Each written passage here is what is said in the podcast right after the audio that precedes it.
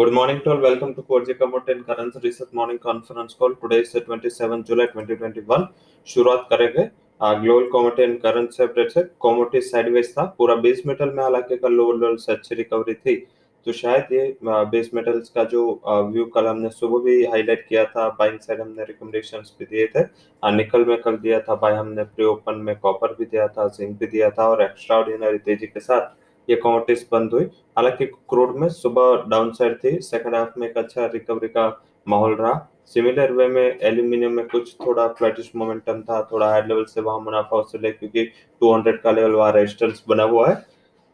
Agriculture commodities full limelight में है, full momentum में है. उसका बेसिक रीजन है कि ये जो ग्लोबली फिर से ग्लोबल वार्मिंग की वजह से जो वेदर चेंज है वो काफी डिस्टर्ब कर रहा है. And I mean not only for India but across the globe. उसमें नॉर्थ अमेरिका ले ले आप, उसमें ऑस्ट्रेलियन रीजन ले ले, उसमें जो भी यूरोप के जो एग्री रीजन है, सारी जगह पे ये वेदर का एंड रेनफॉल का मानसून का काफी चेंज है. तो इस हिसाब से लोअर प्रोडक्शन का एक मार्केट उम्मीद लगा के बैठा. और इस हिसाब से देखे तो सोया ऑयल 9000 के ऊपर, मीन्स कि ये साल में 3 गुना बढ़ा है. सोयाबीन 3 गुना बढ़ा है, सोया ऑयल भी इतना डबल से ज्यादा चल रहा है. सीपीओ भी करीबन 2.5 गुना पॉजिटिव है. कॉटन में भी देखे तो उसमें भी करीबन 40-50% के रैली. तो बेसिक एग्रीकल्चर कॉमोडिटीज में यही माहौल है. हालांकि जो domestic price driven agriculture commodities है जिसमें पल्सेस है, स्पाइसेस है, वहां पे इतना मोमेंटम नहीं है. जो भी मोमेंटम बना है वो ग्लोबल एग्रीकल्चर कॉमोडिटीज में, क्योंकि काफी पी फंड पे अंदर है.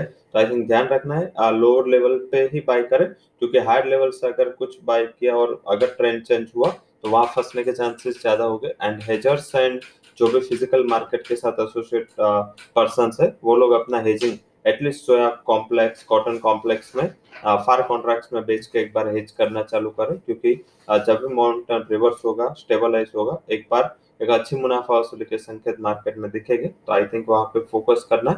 बट यस, जब तक ये मंच के तेजी का माहौल चल रहा है, एक बार इंट्राडे में तो स्टॉप लॉस से उसको बाय करके ही चलना है.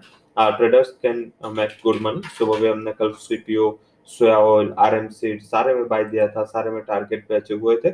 आज भी लग रहा है कि यही कॉम्प्लेक्स है वो एग्रीकल्चर कॉमोडिटीज में फोकस में रह सकता है. शुरुआत करते नॉन एग्रो कॉमोडिटीज से. वहां हमारा जो हाई कन्विक्शन रिकमेंडेशन है जिसमें हमने कॉपर को बाय दिया है, 768 का टारगेट है, 758 would be stop loss. Silver में सेल रिकमेंडेशन है, 66600 would be target, 67520 would be stop loss. अब बात करते हैं एग्रीकल्चर कॉमोडिटीज की, जिसमें सोया ऑयल में बाय करें 1440 के टारगेट के लिए, 1403 का स्टॉप लॉस लगा अगस्त कॉन्ट्रैक्ट में. एंड कॉटन अगस्त बाय करें 27080 के टारगेट के लिए, 26610 का स्टॉप लॉस है. तो हमारा हाई कन्विक्शन कॉल है. करंसी में हमारा high conviction call USD/INR is a sell, और 74.24 would be target, 74.68 would be stop loss. And GBP में बाय करें 103.12 would be target, 102.28 would be stop loss. So that's all recommendations from 4 Commodity and Currents Research. For details, you can visit our website. Thank you all for joining conference.